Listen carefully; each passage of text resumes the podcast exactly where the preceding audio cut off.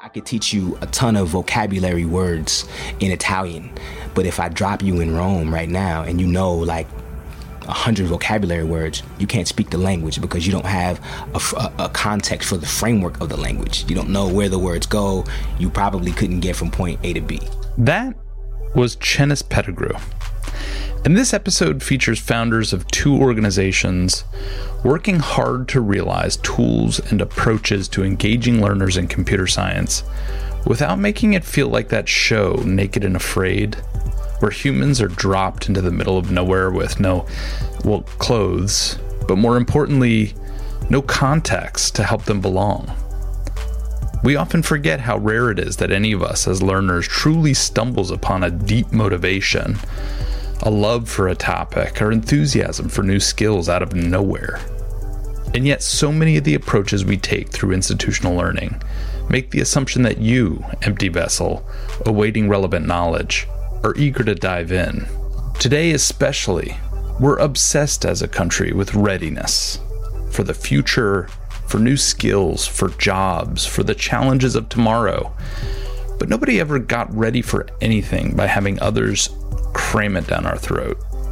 As many of you are aware, thoughtful, well designed on ramps can be the difference between pushing through an already cracked door and feeling around aimlessly for a secret opening in a library wall, like in a scene from Harry Potter.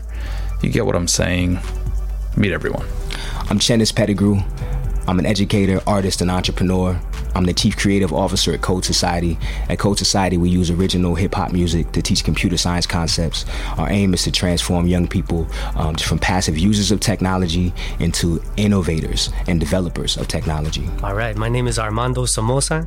I'm an artist, educator, and entrepreneur and father. Uh, really, the whole goal and the vision of Code Society is to disrupt the technical education landscape and uh, teach young people how to live from their ideas. I'm Leandra. I'm the co founder and chief product officer at VidCode. VidCode is a learning platform and curriculum to bring computer science uh, to schools and libraries and to empower teachers who don't know how to code to teach computer science. When you're through with the episode, find show notes for this and every other episode at no such thing I'm grateful you're listening. Enjoy the episode.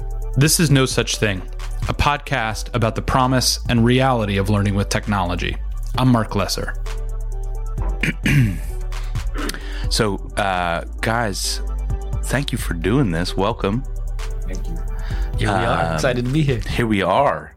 Uh, and you guys got the I I feel like um, the gift that I'm giving back to you for spending your time is my uh, the Barry White edition of so I lost this week has been crazy. We had a fundraiser in the middle of the week and uh, we we did another episode earlier in the week and and I've just been talking a lot. So I, I started to lose my voice, but it's giving me this nice uh, it's giving me this nice radio baritone, uh, which is cool.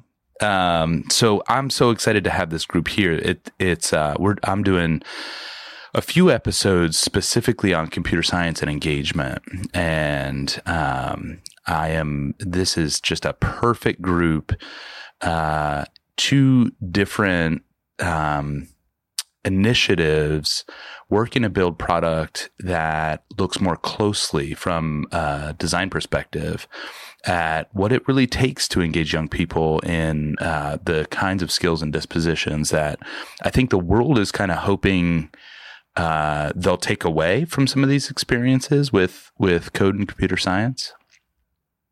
But um, one of the things we've been talking a lot about is, uh, you know, what it takes to make those experiences sticky for young people and authentic to what interests and motivates them.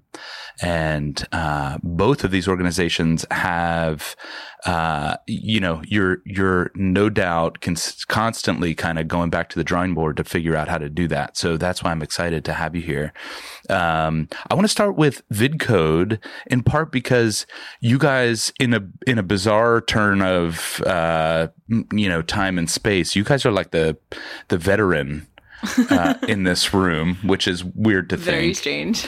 Um, but uh, I love what VidCode does. And Leandra, I just want to start with you and have you describe to us, um, not so much like from a, don't give me the, the, VidCode pitch so much as um, like give me a little bit of a user story, like Okay. um, how that would go. Yeah. Um, so, what's really changed over the years as we've been working on VidCode is just our focus on what the teachers we work with need. Um, so, more and more teachers that have been using our products don't know how to code at all and are like thrown into these computer science classes. Um, so, a user story from them uh, is often to like look over our lesson plans or our resources maybe even reach out to like me or our curriculum folks um, and start to like plan that class and figure out how they're going to integrate computer science with our tools into like their whatever they're teaching. Um, a user story from the student's perspective um, is really going to a computer either with them or with a friend um, and planning a project um, and it was just following the tutorials and learning to code and making something really creative and hopefully something like being able to use the like skills that they're learning to make visual projects um, use them to make something they really want to make Hmm. so that's would be a user story from like the student side Yeah. Where did where did the idea for VidCode come from? Um, so my co-founder Ali was going to ITP, uh, the Interactive Telecommunications Program at NYU at the time, um, and she had actually learned to code uh, through her interest in photography. She had started as a photographer. Mm. Um, so um, her, Melissa, our other co-founder, and I met at a hackathon, um, and Ali pitched this idea of connecting the way she had learned to code to K 12, like really focused on engaging specifically girls in computer programming and computer science. Mm. Um, five years ago, like Made with Code didn't exist yet. Um, there weren't really any like for profits in the space that were focused on engaging girls. Yeah. Um, there was like Girls Who Code, like a nonprofit, um, but there wasn't really anything else. So Yeah. that was sort of one of the like the initial goals um, was to make something that the groups of girls that we worked with and talked to would be interested in. Um, so that was like the initial seed of the idea. Mhm. And I'm curious for you guys was was the motivation about getting girls excited about computer science or was it getting girls making things they're excited about? both. Um, a lot of the early research that we did um, kept coming back to the idea that these girls that we were talking to and working with wanted to like make things that connected to them, Mm. um, wanted to like have ideas um, and make things that they could use, they could share. Um, so our like very first tutorial that's still on the site is coding like a video filter, like an Instagram filter. Mm. Um, and that was because that's what they were using. That's what they wanted to like learn how to make and recreate and customize for themselves. Yeah. So so that was the first the first product. Yeah, yeah, just like one little filter, like one little tutorial, code an Instagram filter. So tell me how I'm just curious about um, the nuts and bolts of that. Like how long did it take to put that together? And then what's the product cycle for something like that now that you guys have been around for a hundred years? no, uh, you have a few years of experience, right, uh, in in these product cycles. And um, is that something you're still working on, um, or you know, was it like, oh, we did this in two days and it's being used by a million people? The first product, the first tutorial took a long time. It took probably almost a probably 6 months before something was live online that people were really using. And that was because we were building the product from the ground up. So we were doing a lot of user testing and making sure that the actual like coding workstation uh, was something that was joyful to use, um, something that felt creative, um, something that promoted learning. Um, we were building it from nothing. Mm-hmm. Um, so that part took a long time. Once we had that like initial design down, it took us about another six months to come up with the next four tutorials. Um, and then our first course, uh, which was like we break everything down into 40 hour courses. That took another year to make. Um, which that was an interesting thing to learn. Like curriculum takes a long time. Yes. I don't think I knew quite how long it took when I was first uh first going into this. Yeah. Um but yeah, now we have um four courses live online, um three sort of pathway courses as well as AP computer science principles. Um and it just it takes forever. Um because you want to make sure it's like working too. So you have to like test it and Yeah. like make sure students are learning and then iterate. Um, and quality, forever. right? Like you could you could throw something mm, you know marginally successful up pretty quickly, but high quality takes time.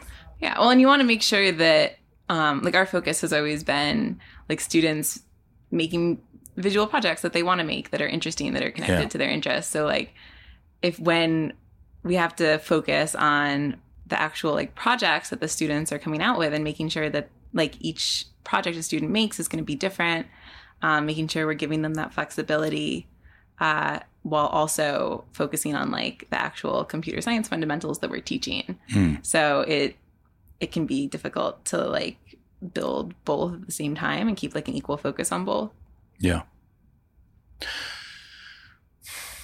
Amen. I can't. I can't tell you the number of times we. Ha- I have this conversation with funders a lot, where it's like, how long will it take to build a course in X? And when I say, you know, ten months to a to a prototype, uh, or to something that works, um, it's always like, what?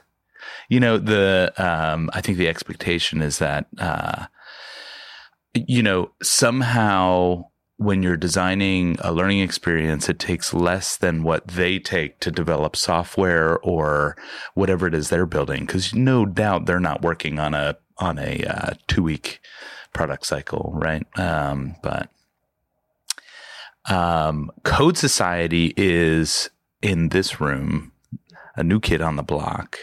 Um, but you, you all are not, uh, not new kids to this work by any means. And what I really appreciate about what Code Society is up to is uh, you all are veteran educators and know a lot about what engages and motivates young people. So um, it seems to me that Code Society is as much about curating important experiences for young people as it is about putting uh, you know putting an exciting product out there. I'm curious to hear from from you guys. Maybe Chennis, you can get us started just um, to talk a little bit about what the motivation was for code society getting started um, and what you hope you know five years from now every young person who touches what you're building uh, will come out with Great question. Uh, initially, uh, we were working together. Armando and I worked together at an organization, and we were experimenting with uh, different modes of culturally responsive education. Um, and one thing we were using was hip hop music, original hip hop, um, that was standards aligned with, uh, you know, they call it scope and sequence or any national core standards for English language and U.S. history. So it was developing its entire album that was aligned with a curriculum guide um, that incorporated pop culture references that would resonate with young people, um, mostly underrepresented um, Black and Latino students here in New York City, Yeah. and it was really geared towards helping them pass uh, exams initially. And so we're experimenting in this space. Saw a great number of success with the approach and knew that there was something there. You know, had a brilliant team of people that included mm-hmm. artists, technologists, designers, educators, etc., who were working on this. Um, So- and go ahead. Yeah. So so pa- pause for mm-hmm. the educator who's like, "What hip hop mm-hmm. helped them pass an exam?" Exactly. Fill in fill in that blank. Sure. So so imagine a song that is specifically geared towards for English language, for instance, helping students understand uh, a metaphor and a simile. Um, and so the chorus of the song literally speaks to what the scope and sequence English standards require students to know and learn. Uh, so the music is aligned one to one with those standards. Right. So a teacher can literally pull the lift the lyrics out of the song and point to you know what the lyrics are referencing to help students understand those concepts. Hmm. You know, students can listen to those songs over and over again, and it's like a study guide for them. Okay. But instead of hearing their, their Charlie Brown teacher, Mm-hmm. you know, conveying these concepts, they're hearing this cool voice over music that resonates with them, saying the same thing in a language that they understand. Hmm. hmm So we started there, um, and then. Uh, we, we had a colleague who who was an advisor mentor at the time who came and said, you know, you guys are seeing a great deal of success in this uh, this more liberal arts space, you Yeah. know, um, a liberal education space of social studies and English. I think we you, you guys should try computer science. You know, there's a need. Um, we all know about the pipeline issue and diversity issues in technology. Like it's you know passe at this point. Everybody's aware of it. Um, but there was a need to try to use this approach in that space as well. So initially, we started trying to teach students uh, using uh, something called Python MC. Uh, so again, using music, but we were specifically working um, on teaching students the Python, you know, computing language, programming language. And we immediately saw that for the students that we work with, um, it wasn't landing. It wasn't resonating because these students, one, didn't have a background that would allow them to just adapt in that environment very easily. You know, they needed to be onboarded, you know, even earlier than that. You know, we couldn't just jump into a language for them. They had no context for it. They didn't understand. It's like we always talk about uh, linguistics um, and language, and it's like, yeah, I could teach you a ton of vocabulary words in Italian, but if I drop you in Rome right now and you know like a hundred vocabulary words, you can't speak the language because you don't have a context for the framework of the language. You don't know where the words go. You probably couldn't get from point A to B. Um, and so we say, you know what? We need to give students a fundamental, foundational framework before they learn anything about any language. You know, because if they understand the way the systems work, then we can they can learn any language and understand how to manipulate that language for whatever goal they're trying to achieve. Yeah.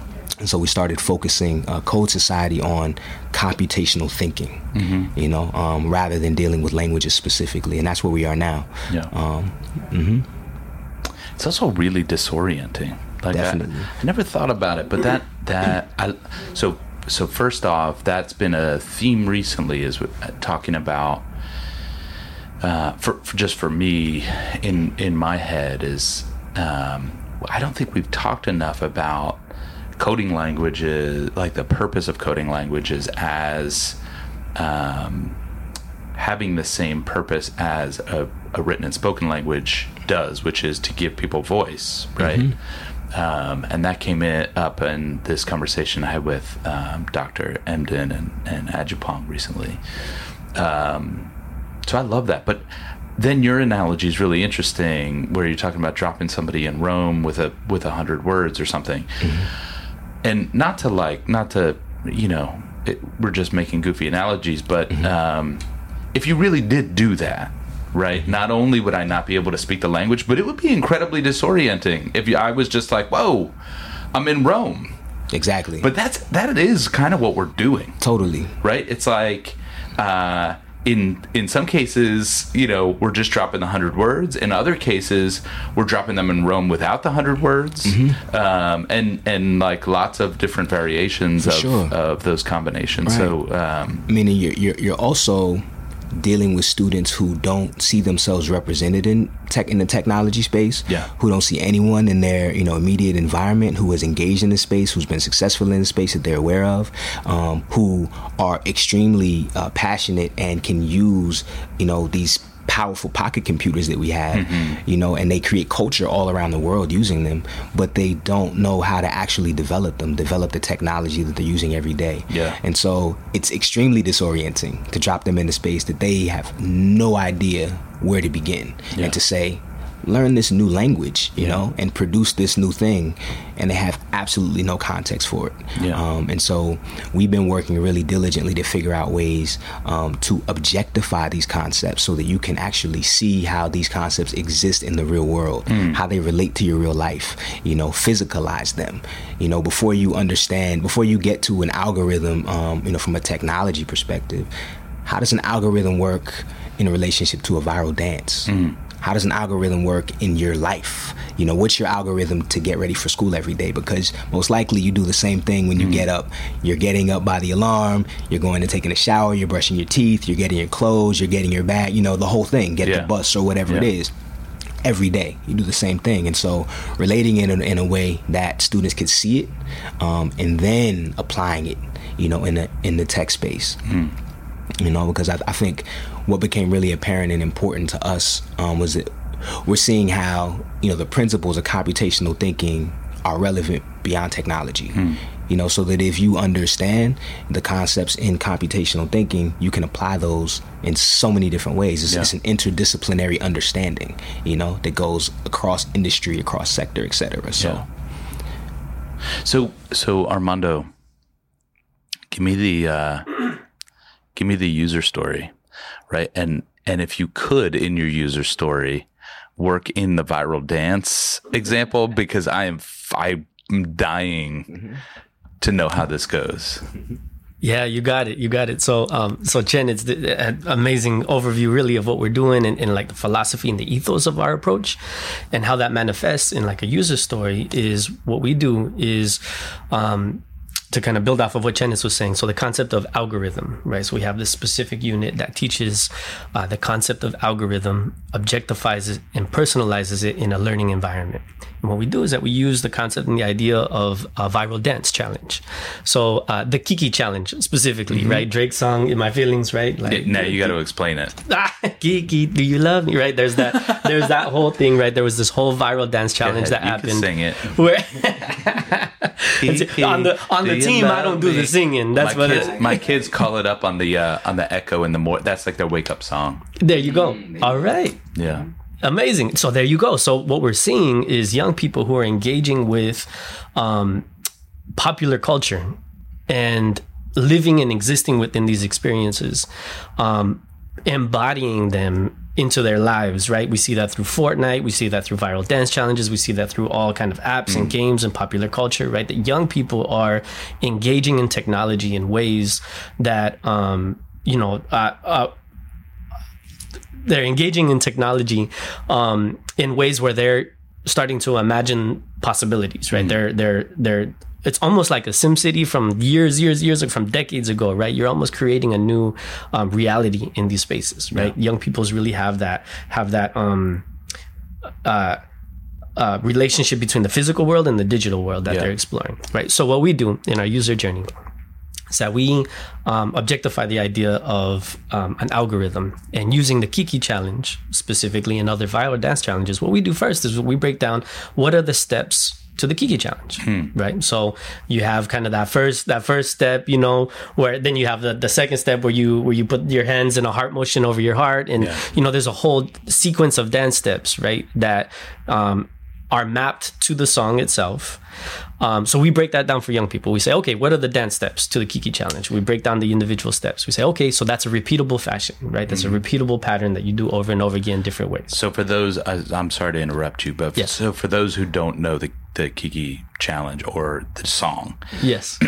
you could also uh, substitute, while it would be an inferior substitute, perhaps uh, the chicken dance. You got Sure. it. You exactly could do all right. kinds of like line dances and, Yeah. and things that are, are kind of like just repeatable. Anything you do at Yeah. a wedding, at a party, Right. and there are a group of people doing it all together, it's the same concept. got it. Okay, so now I take that. Got it. You got it, right? So a, a repeatable pattern, right? In that way. So then we break that down. We, we, we kind of uh, uh, deconstruct and decompose that into the different steps, right? Where young people identify those steps. And then we ask, okay, what then after that turned the Kiki Dance Challenge into an international viral sensation, right? What were the elements and the components to that algorithm, right? So you had um, somebody recording it on a cell phone, right? Or some sort of video recording. So that actual little piece of media then was posted on a platform, right? Instagram or YouTube. Um, it had a hashtag so that it was compiled so that the algorithms of these platforms can compile all of these media pieces and then disseminate those in international spaces, right? So you create this international viral sensation using the dance challenge. A lot of the students, I mean, one of the big things that we right away ask the students is that name a dance challenge, name a dance step, a dance challenge, whatever it might be. And because of the explosion of, again, popular culture and Fortnite and all these different pieces, I mean, the young people are telling us dance challenges that we haven't even quite seen yet. They're so new on the mm-hmm. space, right? So what we then do is that we use that as the entry point and the mechanism to translate these highly technical um, and they're actually not highly technical concepts. They're actually simple concepts that have highly technical words mm-hmm. that are kind of um, uh, impersonal, kind of dehumanized words, right? So we have pattern recognition, algorithmic thinking, decomposition, inputs and outputs. Where we have all of these concepts that that construct the kind of instructional framework for mm-hmm. how to teach um, algorithmic thinking, right? Um, so rather than saying, okay, um, decomposition, you know, what is decomposition? And trying to um, uh, essentially uh, translate or um, define, forgive me. If so, for decomposition, instead of trying to define that in a disembodied impersonal experience, yep. we just lead the young people through a pedagogical approach, through an actual instructional method where they're doing that without knowing that, right? right? So again, the first thing in the user journey is identifying the, you know, the Kiki challenge, breaking down the steps of the Kiki challenge, having a conversation about how that little piece of video content became an international viral sensation. Yeah. And then we put the um, the power in the young people's hands. We say, okay, let's look at our schools, let's look at our families, look at our community, let's look at the world, let's look at our country, and let's identify a problem in one of these spaces. Now, how would you break down steps to solve that problem? Mm-hmm. And then we guide the young people in constructing their own algorithm to solve that problem.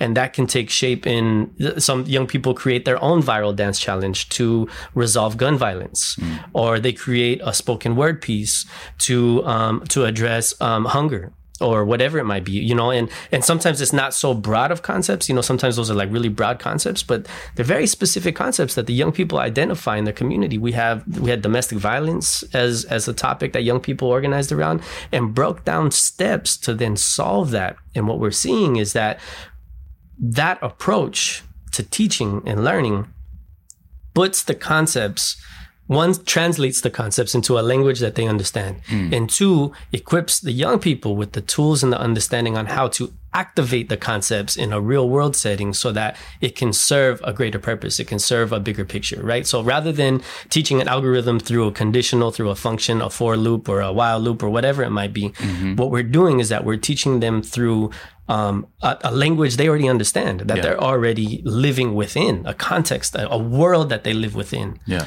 Um, and, and leveraging that to then solve a, a problem. So you guys right now are, um, before I go there, um, the, the, what you're describing in terms of um, getting them there through an approach, um, you were making me think of the Karate Kid. Very interesting, right? That's a good. That's a good one. We're dating ourselves here, right? But who? But, who? who? There's been like four since the original. No, but I'm talking about the original. You know, he like exactly. He's painting the fence. He's he's waxing the car. Yep. Exactly. Um. But but uh, I suppose there's pro- there are probably moments where, like Daniel-san, mm. um, students are like, you know, why am I doing the Kiki dance? I want to mm. do. I'm here for a computer science class. Mm. What's that like? That moment?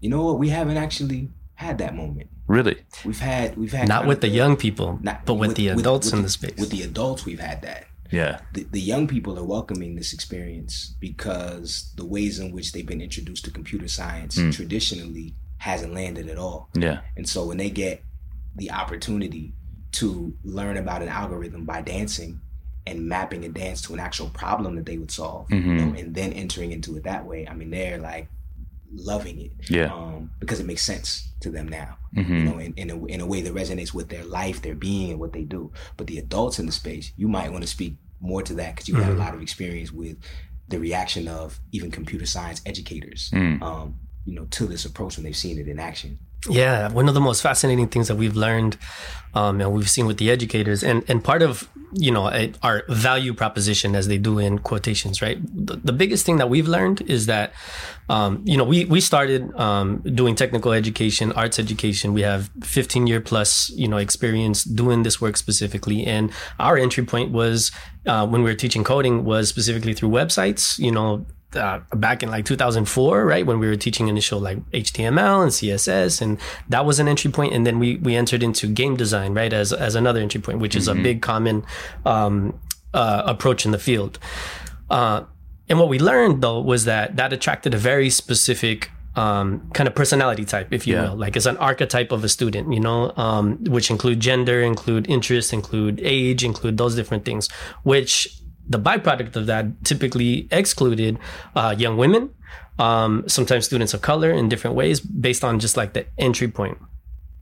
So what we found in using this approach um, is that our value proposition is that we are not trying to replace organizations who or compete with organizations who are teaching coding syntax. Mm. That's critical. That's absolutely and there's incredible organizations that are doing that. We're just trying to catch young people earlier in that kind of timeline and pipeline experience yeah. and that user journey and lay the theoretical foundation. Now, mm. sometimes there is a little bit of a, in terms of the other adults in the room, sometimes there is a little bit of a relationship or a, an initial assumption that there's a threat to kind of the field itself, right? Because people have committed, you know, advanced degrees, master's degrees, PhDs, etc., in this space where computer science is a highly coveted, highly coveted, um, kind of exclusive field domain, yeah. domain, if you will. Yeah, you you like earn your way into this mm-hmm. space, mm-hmm. right? So, um, and and it's based on like best practices, etc. So when they see our approach, oftentimes at first, we've had educators come to us and tell us, "You're actually doing yourself. If you don't have young people in front of a computer." And a terminal, you're doing them a disservice. Mm. Period. And we're like, okay, that's interesting. Like, yes, that's that's incredibly important. That's something that is is is something that that we all as a community and all of our entry points have to commit to doing. We have to teach those hard skills. But what we have to do it is start earlier. And what we found is that we're actually preparing students for that terminal experience. Mm-hmm. This is actually a perfect moment for us to take a break. Mm. So I'm going to do that and then we'll be right back. Hey, it's me. Some housekeeping. I really appreciate you downloading the show. If you wouldn't mind going back to Google or Stitcher or Apple, wherever you downloaded and rate, review the show, it means a lot to me. Better yet, it helps me get more ears on this show and closer to a milestone for the show that would be to bring in some sponsors to help us continue to build new episodes, bring in new guests. Aim higher. Meantime, if you're really eager, uh, the other thing that would be huge help is facebook.com slash no such thing podcast. There is a listener survey pinned as one of the first posts on the page. If you could give me some feedback, I'd be so grateful. Thank you to many who have left some feedback already. I'm already using it to shape what comes in the year ahead. Thanks for listening. Oh, okay. So one thing that we say um, oftentimes is that again, we're not we're not trying to compete with other coding organizations. If we see other coding organizations, we just kind of use another analogy here. If the existing coding or, uh, organizations are like car companies, right? If you will. We're not trying to be another car company that competes. We're trying to sell everybody more better tires um, to actually improve the gas mileage, right? So more efficient tires to improve the efficiency and the gas mileage of these of the other car companies. Um, so we're trying to actually equip organizations to cast a wider net, open up a bigger pipeline, attract more young people um, into their or into their programming, into their spaces, so that they can continue on. I think one of the um, the most interesting things that we found with other educators was um, finding these two approaches as complementary, um, not as one replacing the other, as the two approaches happening at the same time. So right. teaching the hard skills of the actual syntax of the command language of all of using these specific pieces, but using the theoretical frameworks to then provide the context, which was really interesting. Yeah. Yeah, it's interesting too when you talked about um, like students taking what they've learned with your uh, with your lessons and like applying it to like a more global problem because we found that too like when um you like really sit down with students and like engage them and talk to them and like what do you care about? And like all right like let's dig deeper into that. Like why like why does that matter? Like why is that a problem? Like what have you heard? Like let's research that.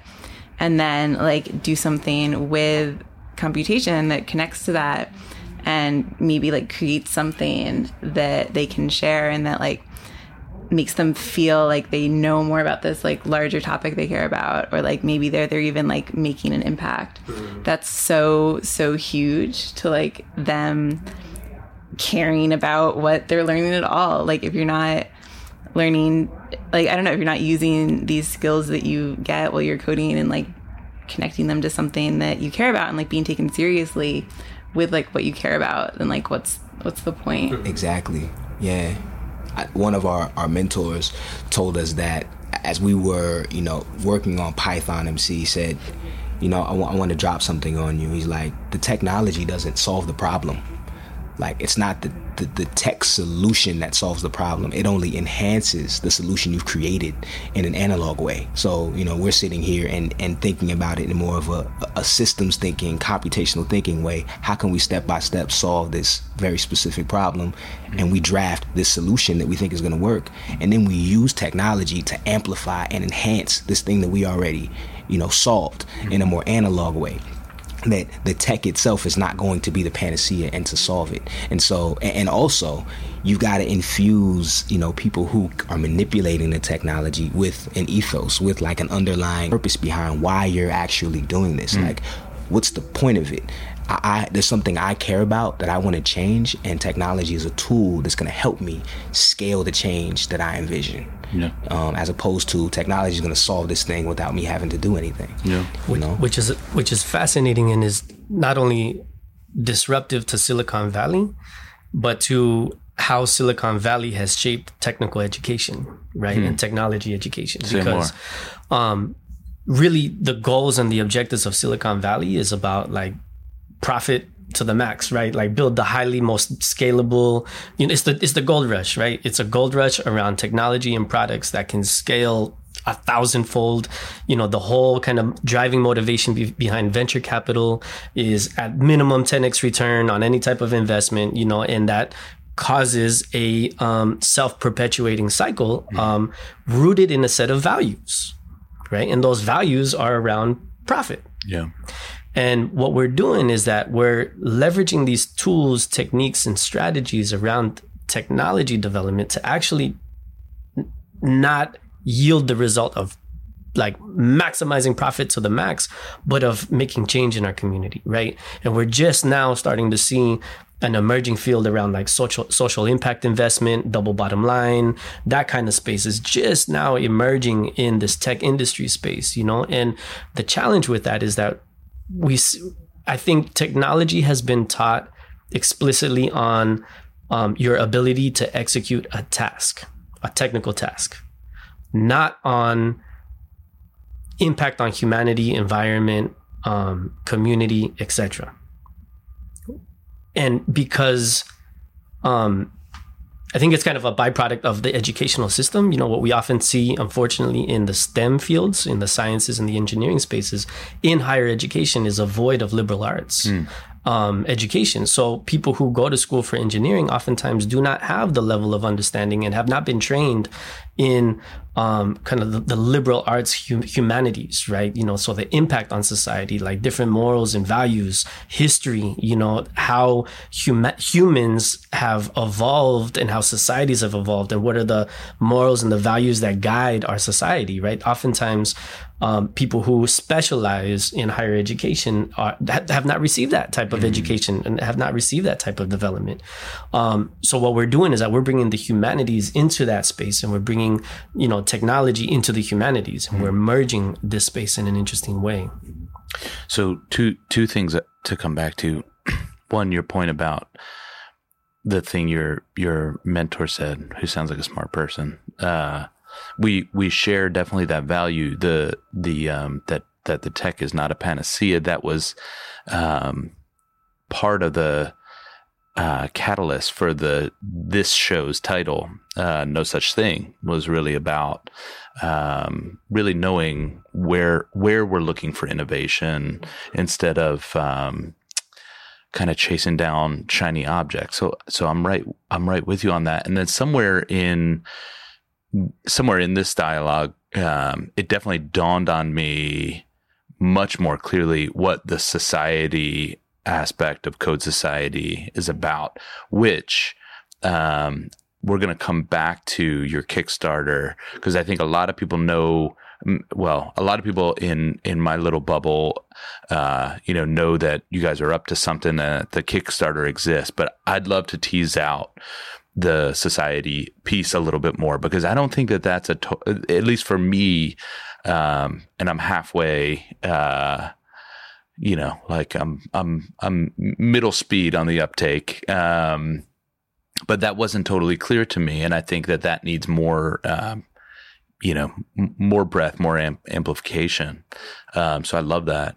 I wonder, Leandra, coming back to the thing that um, that Armando was saying about uh, educators saying if you're not in front of a terminal, you know, tapping away at your your QWERTY, um, like it's not you're doing a disservice. Have you guys bumped into that at all? Um, our platform is like on the student side of things. Yeah. Students, um, not coding in a terminal, but uh, co- coding. Um, and so we've actually found that when like teachers in the classroom who are using VidCode, like take the time to take students off the computer and get them to like actually like talk about their work and like introduce concepts in ways that aren't students just sitting there Yeah. Um, like whether it's unplugged activities, whether it's just conversations, um, whether it's something like you guys are talking about, like other activities that connect more to um, those students' lives.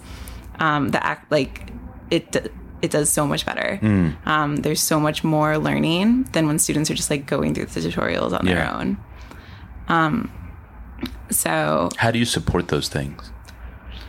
a lot of it ends up being on the teacher. We're still iterating, and it's a it's a really big um, kind of thing that we're focused on, like how to support student learning beyond just the tutorials. Yeah.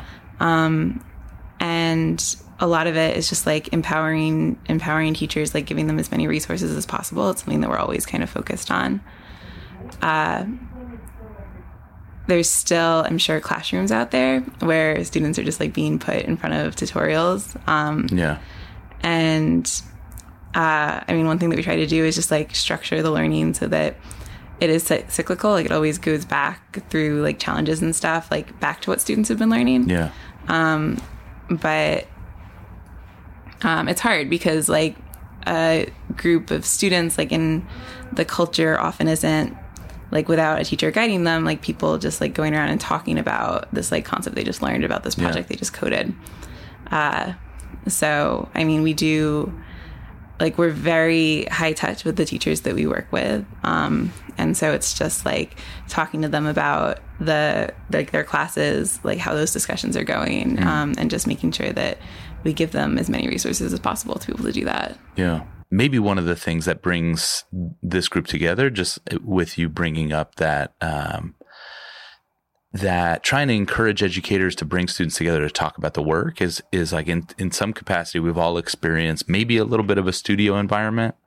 Like I, I, um, went to film school as an undergraduate and, and one of the things I don't think, and I've talked a lot about this with, um, especially academics in art and design, where a lot of the teaching they're doing in the first year or two is just how to get used to the culture of a studio environment, right? Where the expectation is you you work on a thing, but then you step back um, and talk to your peers about it.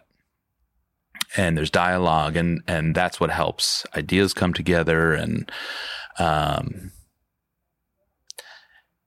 my point was, I wonder if we need to we need to like uh, cooperatively build a studio model for all of these things where you know we we just together endorse a set of practices that are kind of about stepping back and like how you have that conversation and you know how to make that um, you know culturally responsive in its spirit and really about engagement and, and bringing students in and and um, anyway that's the whole that's the all the ideas baked so far but um, yeah that's that's fascinating and i think that's what um, this this next evolution of um, technology education is starting to really um, address and start to look at. Yeah. Um, we have we have kind of four levels of um, of kind of our student uh, expertise. Um, uh, depth of expertise, right? So there's like four levels of our student um, depth of expertise. So one, our, our initial philosophy, our initial approach and entry point is,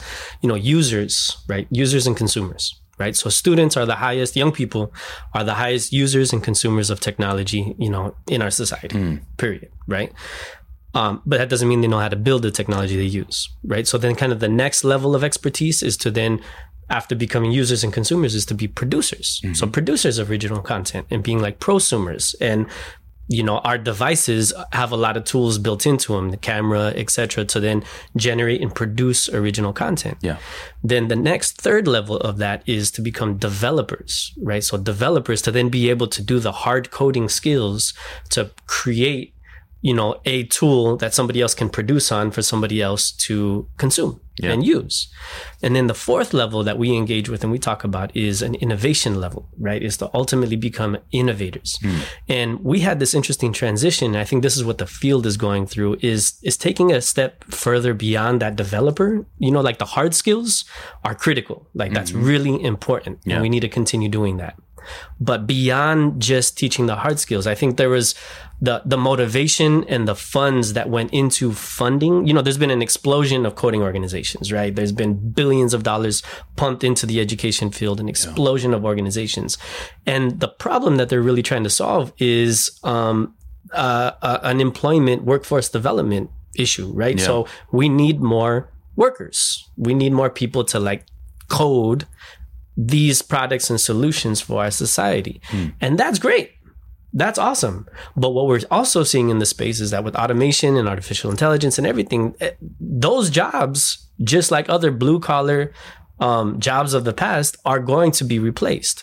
So for us, we go to that fourth level and really teaching innovation mindset and teaching in- innovation skills, you know, where the humanities comes in, where, where the problem solving comes in, where identifying, you know, some sort of problem in our community to then apply develop a development team to to then create a tool for other people to produce content to address that issue for other people to consume and learn about yeah. that space. So I think as a field, I absolutely agree in terms of there's there's a collective of organizations that are going beyond just the technical skills component of this and trying to teach, um, really focusing on the pedagogy and teaching that like kind of that studio model that you were mentioning mm. to try and address how we can use these incredibly powerful tools skills and knowledge to um, to address um, humanity issues in humanity. I mean like our environment you know our politics our i mean think of all of the things that are happening right now and how quickly things are changing.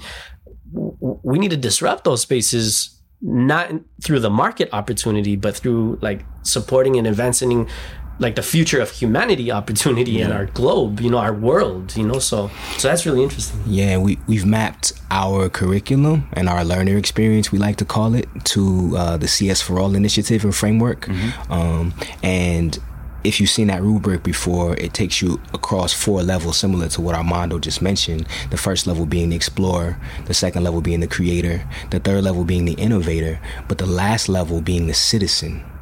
And the questions, you know, asked in the portion of the rubric that's labeled citizen are how will this piece of technology or how will this thing I've created impact this community? Love that. Impact this population of people.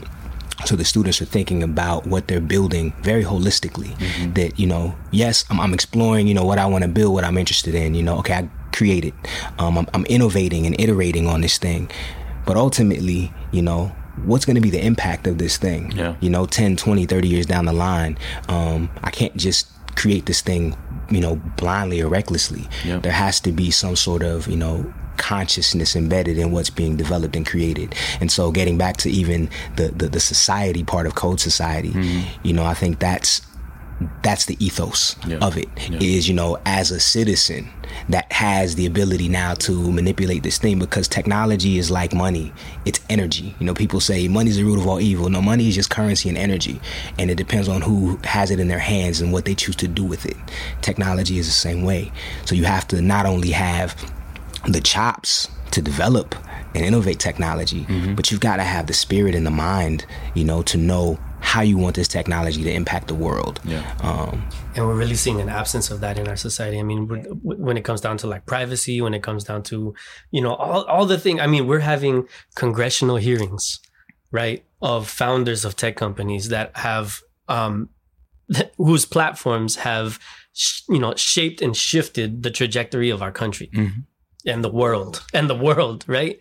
Like that's the impact of of these tools, of these services, of these products Yeah.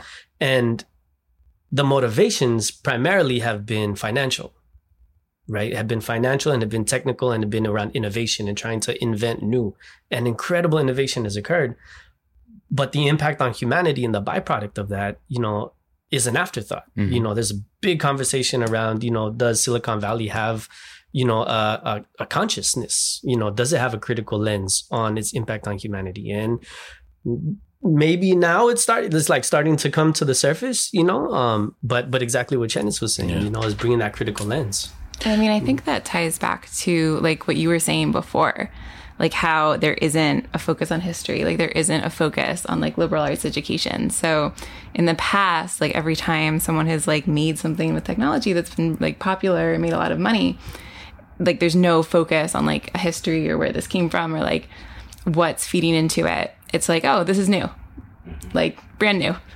Here you go.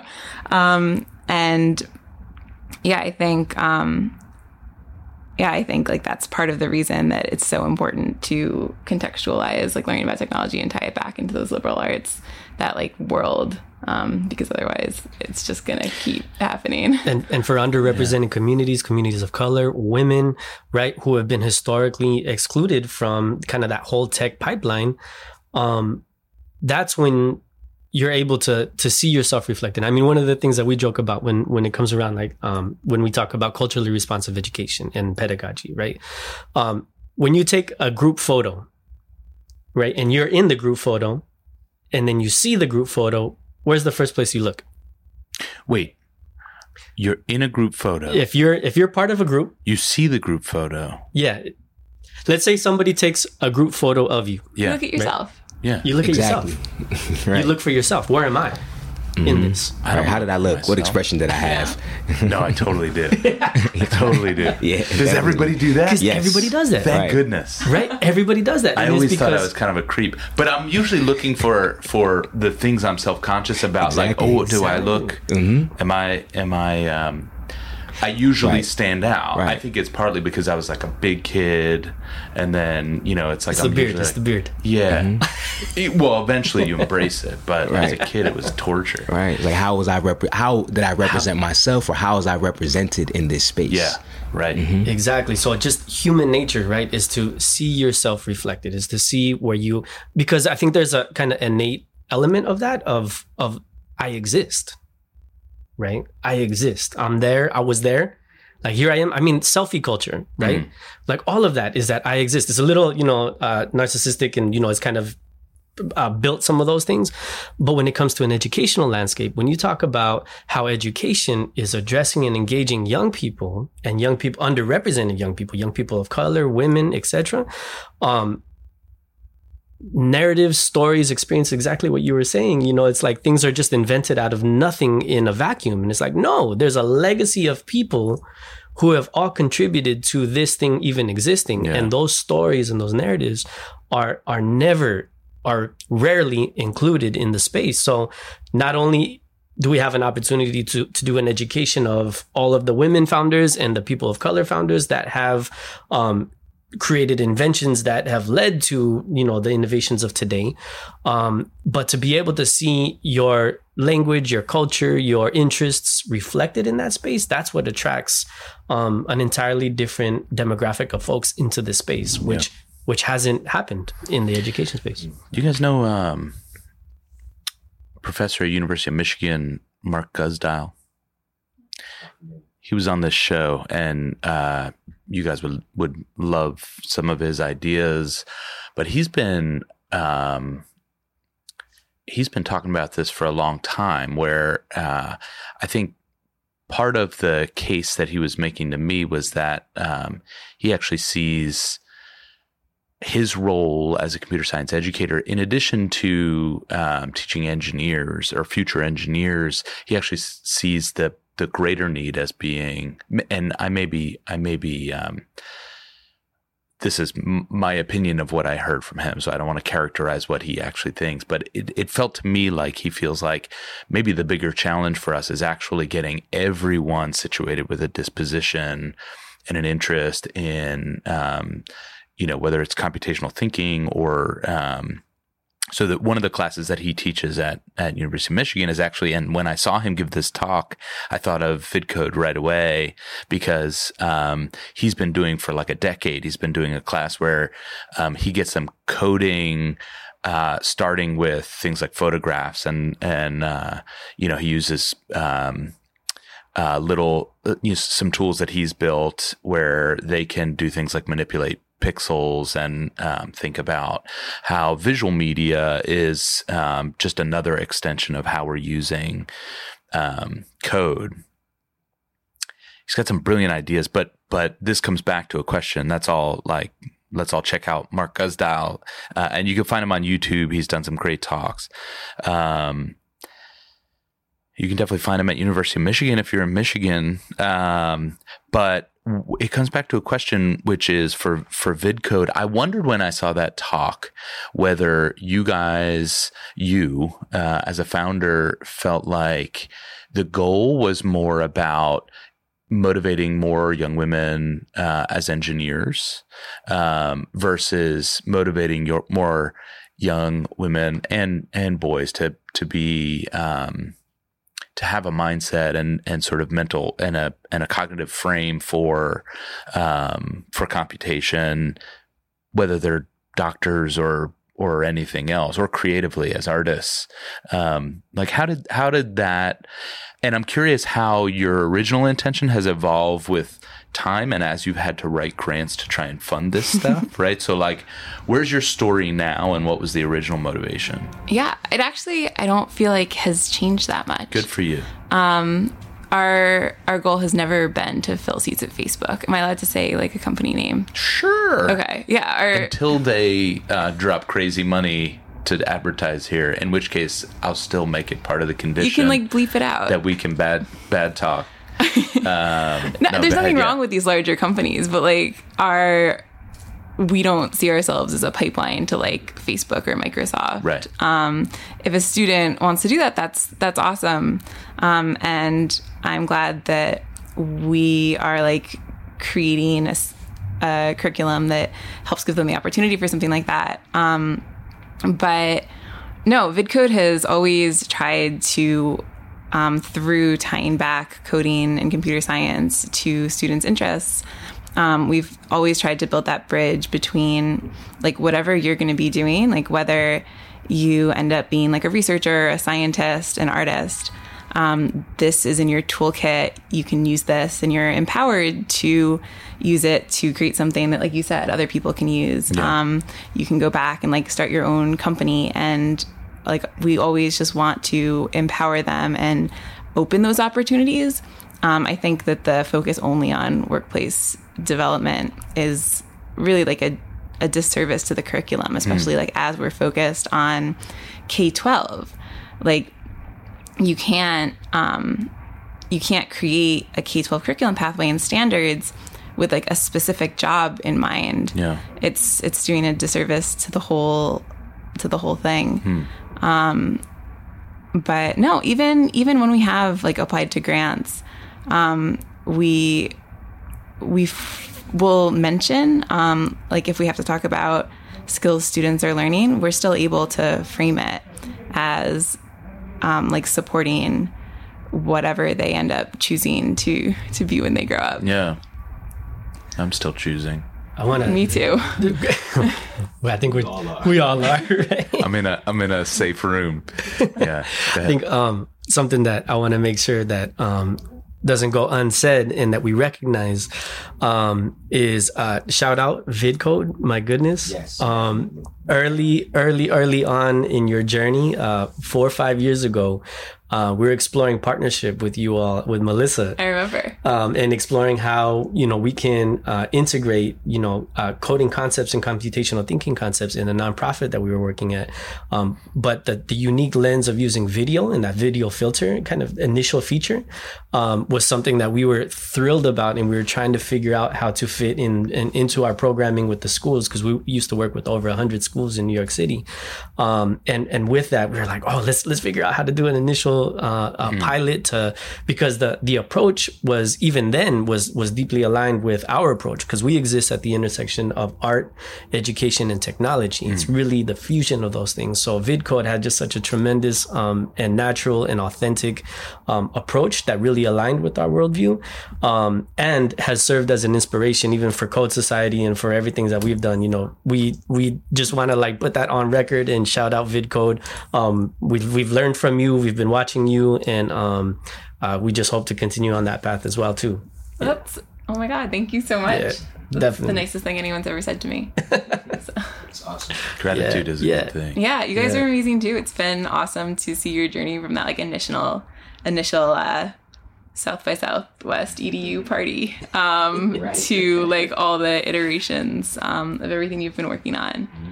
Um I think there's a I think there's a um what what's cool that that bubbles up in this room is that I think there's a world of uh, I think people think um, technology learning they think of ed tech and I think there's definitely a, a world of ed tech that is, can be a little bit um, can be can be in a uh, you know a typical product environment. It's like a little cutthroat and you're always kind of competing to put the next thing out. I think what's beautiful about um, this conversation is what's bubbling up is there's also another um, huge community nationally that is sort of made up of these separate communities regionally of educators who work in this space where there's actually a ton of gratitude and um, you know just sort of reciprocal um, collaboration cooperation and a and a really forward thinking mindset from that perspective. I feel like if we could figure out a way to to like capture that um, just that exchange and and sprinkle it over all of the product that's being dropped into to schools right now and and after school programs and everything else i feel like uh, man we would we would uh, put an exponent on how quickly we can make some progress um, Well, I don't think of it as like a competition thing either. Yeah. I mean, like right now, there are so many states and so many cities that are writing the like state specific standards for what computer science Yeah. is going to be like moving forward. Like once that stuff is down, it's going to be hard to change. And the more organizations like you guys that are focused on um, like actually tying it back to students and thinking about them and empowering them, um, like the more though that's going to be heard and the more people on these committees writing these standards um, creating these laws it's going to affect them. And like i think we need more of that and less of a focus on like just like filling that job Absolutely, and I think I think one of the biggest challenges in that, um, and and an unfortunate, it's kind of what I was mentioning earlier, but I didn't really get to expand on, um, because I lost that train of thought and went on to something else. Um, was so all these states and all these cities and school districts, etc., are defining their computer science standards, right? They're like learning standards. Now, the people they're looking to are the practitioners in tech, and of course they should do that, right? Tech has built multinational super scaled products and have um, figured out the way to implement these skills in very tangible and real ways right? Of course they should do that. The challenge with that is that many of those tech experts aren't educators. They're not pedagogues. They don't know and haven't been trained on teaching practice.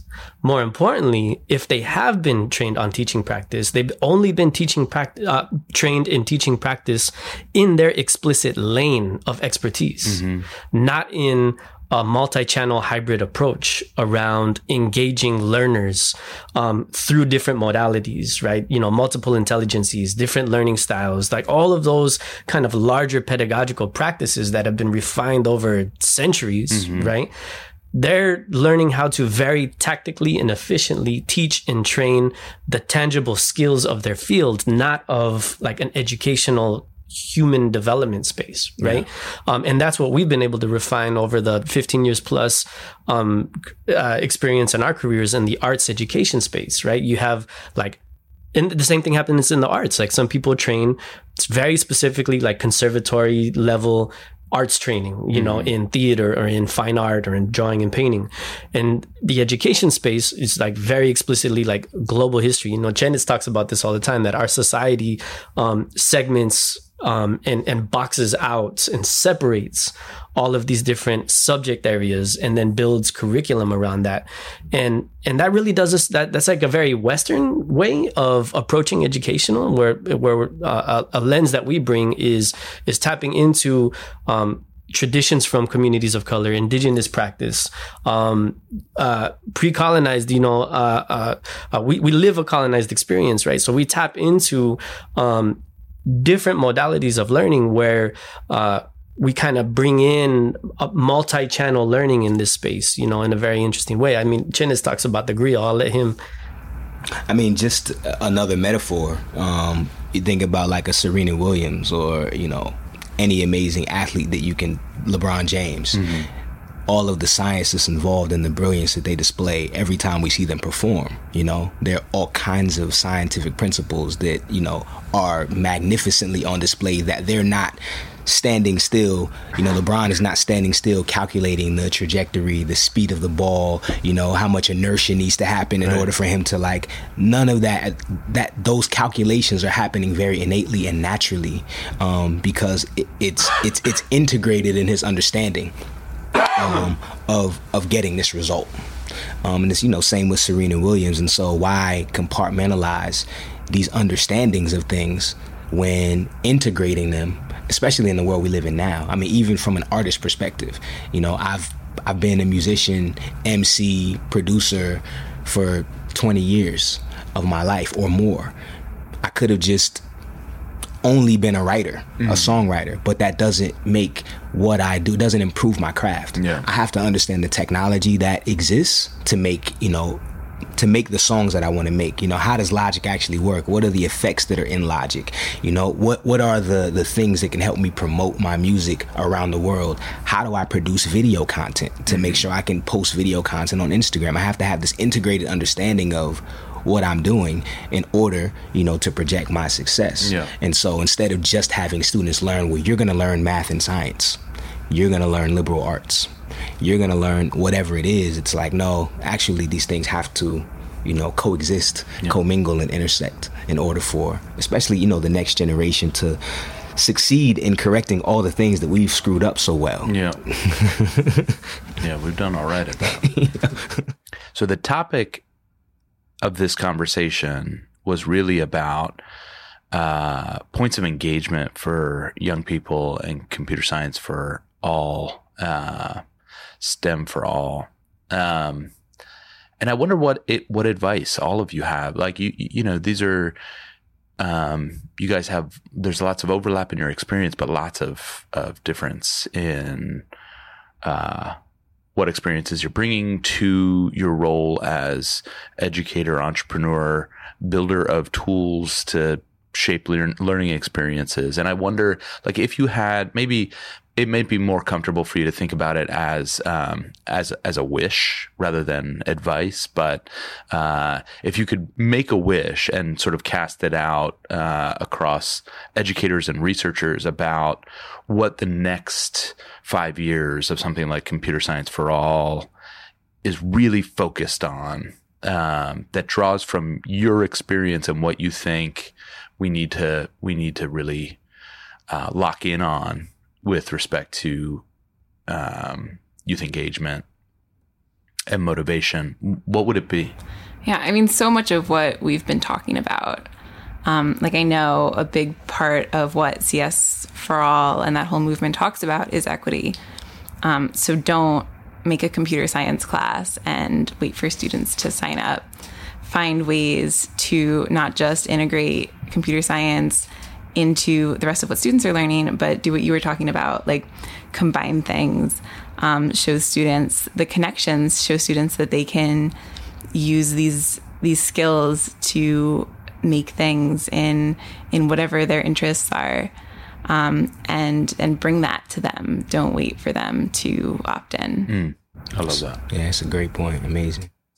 For for us, I think in our in our own kind of educational journey, um, personally as a collective team, and then what we're trying to um, what we've refined through our professional careers and now what we're trying to manifest in the world is is really embracing the space of intersectionality right? Yeah. you know we've we've see how um, uh, specific areas of specialization and expertise are critically important for like the advancement of our societies right? And like the world. That's great. But the more that we can see um, there's actually it's funny there's actually a, um, a word in spanish um, that doesn't translate to english mm. it's called confianza and confianza is rooted in it's it like loosely translates to like confidence or to like a belief in something um, or trust. Mm. it's kind of it's kind of in that space but it doesn't have a direct translation. Yeah. And the belief is that confianza can only be achieved through shared experience. Mm. so imagine going through kind of a shared experience. Imagine like uh, uh, for it, athletes out here you know you have training boot camps you know or for you know you have the military or you have um, pd for teachers or you have you know it's like these shared experiences where you go through something you have ropes courses right yeah. to build you know uh, uh, it, a community with an employee yeah. uh, group yeah, of employees right so you have these things because it's in those experiences where you see where one where you shine and what your strengths are and how you can contribute to the collective. But then you also have the opportunity to see where others shine and where their expertise and strengths yeah. come together. And and it's the combination of those things that creates magic in our world. That's where innovation comes from, right? Is the collective effort. So in shared experience and in intersectionality is to know and understand what, you know, Nipsey Hussle, we were just talking about this earlier today. Nipsey Hussle say, you know, rest in peace, Nipsey Hussle. Um, you know, he said that, you know, when you're an expert, you, there's no traffic in your lane. You know, like stay in your lane because there's no traffic there. Mm. Right. So like really focus on, you know, what your you know god given or innate ability or creator or higher spirit um, given ability is and develop that. Um, but don't don't just exist there you know build a collective. So in the field in the field of computer science you know mm. we have these tremendous experts that have created all the most amazing world changing humanity changing products and experiences by by constantly inventing embrace a space of intersectionality, embrace the space where other expertise can come in to to create solutions that are even bigger than you know uh, Facebook having more people than you know the mo- like if it were to be a country, it was like the what the third or fourth largest country in the world, or I don't know something yeah. like that. You know, um, there there needs to be more motivating, right? So embracing the space of intersectionality, of collective experience, mm-hmm. collective impact, to ultimately improve. Now, the challenge there is that there then has to be kind of an alignment of values, mm-hmm. an alignment of worldview, and that's where that's where that's challenging, you know. But through a a, a, intersectional and immersive education experience, we believe that's possible. Mm. Mm-hmm. I think in almost every society on the planet, and I'm I'm definitely generalizing here, but I think it's a, a, pretty accurate generalization that change, evolution, revolution, transformation has come from the minds of young people. You know, minds that are younger, that are sharper, more nimble, and innovative, mm. um, and that aren't set in. Uh, the ways that happen to all of us or, or that are not adulterated, right? Um, you know, I, I, think that happens to all of us. You know, once we have to start adulting, we become adulterated um, and jaded um, and lose that that youthful energy. Um, and we often in the in the education space and we're getting away from it, but we often say we're empowering young people. Mm. We're giving young people voice, you know, uh, helping them find their voices and there's so much brilliance that exists already within them based on their experience and the way that they see the world. Uh, you know, on the, the, the topic sheet, I saw the term digital native, um, and you know we're we're a part of the generation you know generations of people who were here before the internet before email before cell phones. I'm like dating myself for sure but before a lot of these things you know were just mainstream we existed in the society. But now we have millions of young people across billions of young people across the world who have grown up in this space. Um, and i think we don't do enough to really think about what young people's interests are, what their passions are, um, what they're concerned about, what their visions are for the future. You know, that we're so caught up in understanding I'm older than you, I'm an adult, I have more experience, and so I'm going to guide you on this experience and help you understand how you can shape the world instead of saying, you know what, I'm humble enough to know that there's a time I'm not going to be here anymore, mm-hmm. and you're going to be the one that's shaping what's happening. And so, how about we collaborate or I get a better understanding of how you think this problem should be solved because you're probably seeing this in a way I've never even imagined Yeah. just because of your perspective. And so I think it's the onus is on us as educators when we're talking about youth engagement, particularly in computer science. What are the students interested in? Really, un- really, really understanding that. You know, how many computer science educators right now can speak fluently about the impact of Nipsey Hussle in this space, or know that Chamillionaire, you know, another major hip hop artist, is a tech investor, you know, or know, like really know the, the tech investments Jay Z has made recently, or Nas has made recently, or that Serena Williams just started her own, you know, tech impact fund, or you know, how many of, of, of computer science educators know that enough to be able to talk about those things fluently. You know, the Nipsey Hussle had started Vector 90, an incubation, you know, a project for, you know, um, entrepreneurs from South Central Los Angeles, but in the bottom was this this feeder program. It was a STEM program that he he had built also for young people right in South Central Los Angeles. Yeah. How many people can speak to that and that, you know, in his music he's talking about these things. And so I think it's important for us to make those kinds of connections, um, but really to really be aware of where they are, what they're thinking about, and what they're considering. Because I, I feel like we'll the the world will transform. It has transformed. This nation has transformed. You know, because middle schoolers thought it was wrong. You know, for there to be you know a white water fountain and a black water fountain. You know, they they transformed the landscape of the country, and so you know just to consider that.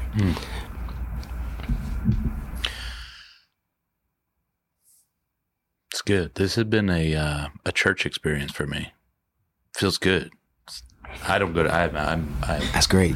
I'm not raised a Christian, but uh, but it feels it feels um, Wow. both safe and uh, you know and enlightening. I think that's that's the the purpose, right? Um, VidCode, what's uh, plug away? Let's get people connected with VidCode, um, and and tell us if there's anything we should be looking out for. I know you're working on courses and things now. Um, let's do that.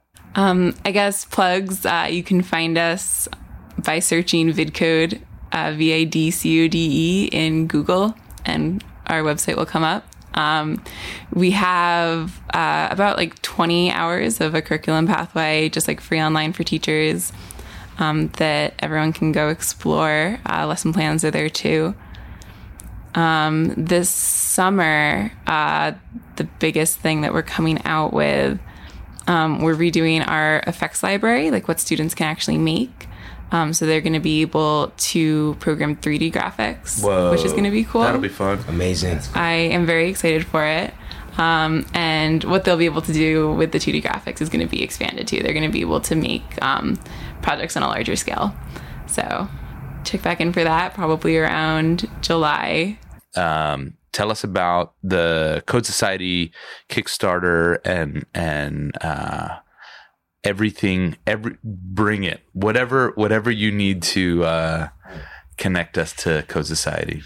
All right. Well, we're uh, still coming down from um, and uh, uh, really embracing um, the love that our community uh, showed us. Uh, two weeks ago, we completed a 30 day Kickstarter campaign where we're raising $40,000 in 30 days.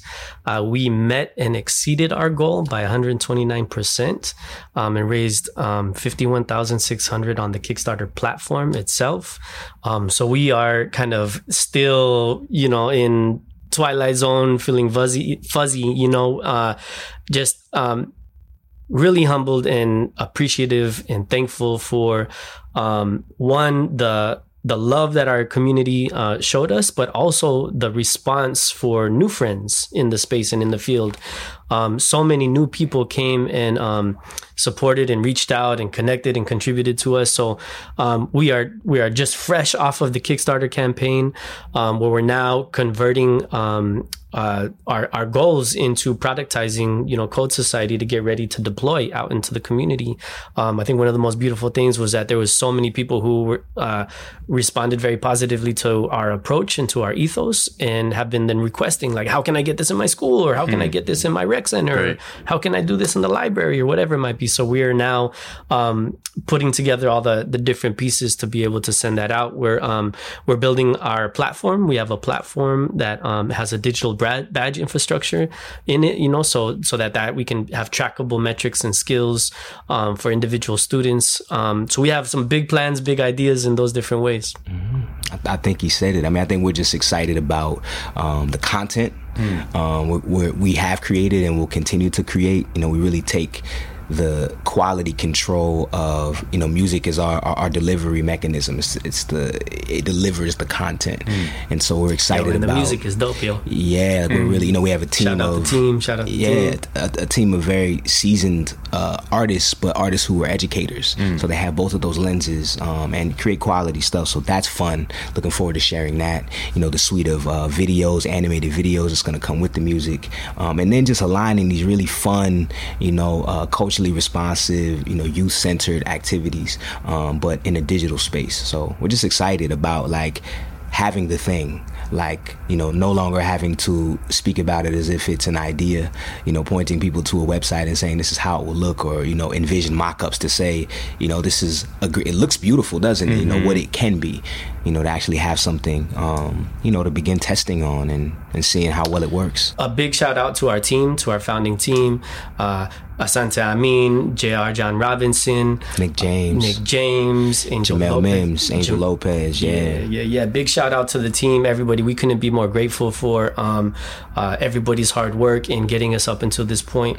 Um, one of the biggest challenges that we've had is that as founders of color, you know, uh, to re- to to um, secure startup capital has been a tremendous challenge. Um, you know, the the you're too early conversation is a, a very common one. Yeah. Um, besides just you know the the idea and the impact and the ethos and the philosophy that we have. Um, so that's been challenging. So we've been super bootstrapping up until this point. So this Kickstarter now has provided provided us an opportunity to get some resources to not only um, further engage our team to really push this forward, but to bring on more partners. So if there's any of you out there who are interested in what we're doing, uh, please go to uh, codesociety.com. Society doesn't have any vowels, so that's C O D E S C T Y dot com. Um, come check us out. Please reach out if you're interested in this work uh, in your school, in your learning environment, wherever it is. You know, please don't hesitate to, to reach out. Any funders out there who are interested in our ethos, you know, angel investors, however it might be. We've had many conversations. We've got some good stuff happening. So please, please come out and check it out. and at Code Society on all social media platforms. C O D E S C T Y everywhere. Facebook, Instagram, Twitter, Snapchat. Not yet, but it's coming. Thank you for doing wonderful. this. Thanks for uh, having If. I didn't have to pay Drake, I'd take us out on Kiki. he might not mind. if you guys want to, yeah. I think Thanks, someone would have to report it. Yeah. You could probably sneak it in. Right. Appreciate it, guys. Thank you. Thank you. Thank you.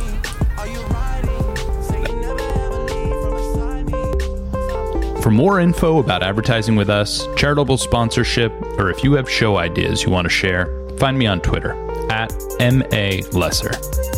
The tracks in this podcast were produced by Leroy Tindy, a guest in episode zero, an Ithaca bomber, an engineer of digital things and fresh beats. Find him on SoundCloud at Air Tindy Beats. No Such Thing is produced by me, Mark Lesser, a learner like you, and our show notes can be found at nosuchthingpodcast.org.